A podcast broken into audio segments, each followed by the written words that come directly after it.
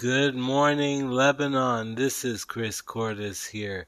Today we want to talk about some bars and clubs in Lebanon, in Beirut, and everywhere else.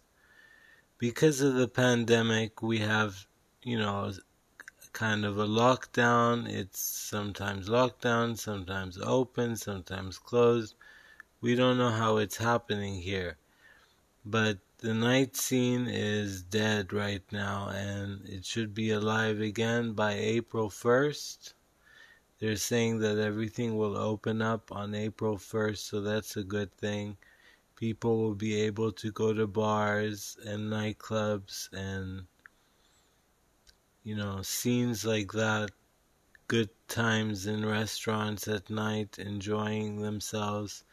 Now they started opening restaurants in ABC, in City Mall, in in all the malls basically, the Le Mall too, and City Center. They're opening restaurants. Still, we don't have cinemas open, which is a bust. We want cinemas to open too, but we're slowly getting there. People are getting vaccines in Lebanon right now. It's available to some people, not for everybody.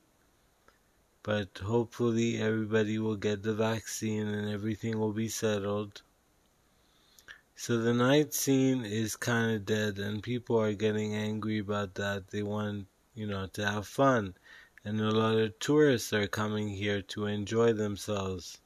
And they want to have fun in bars and clubs.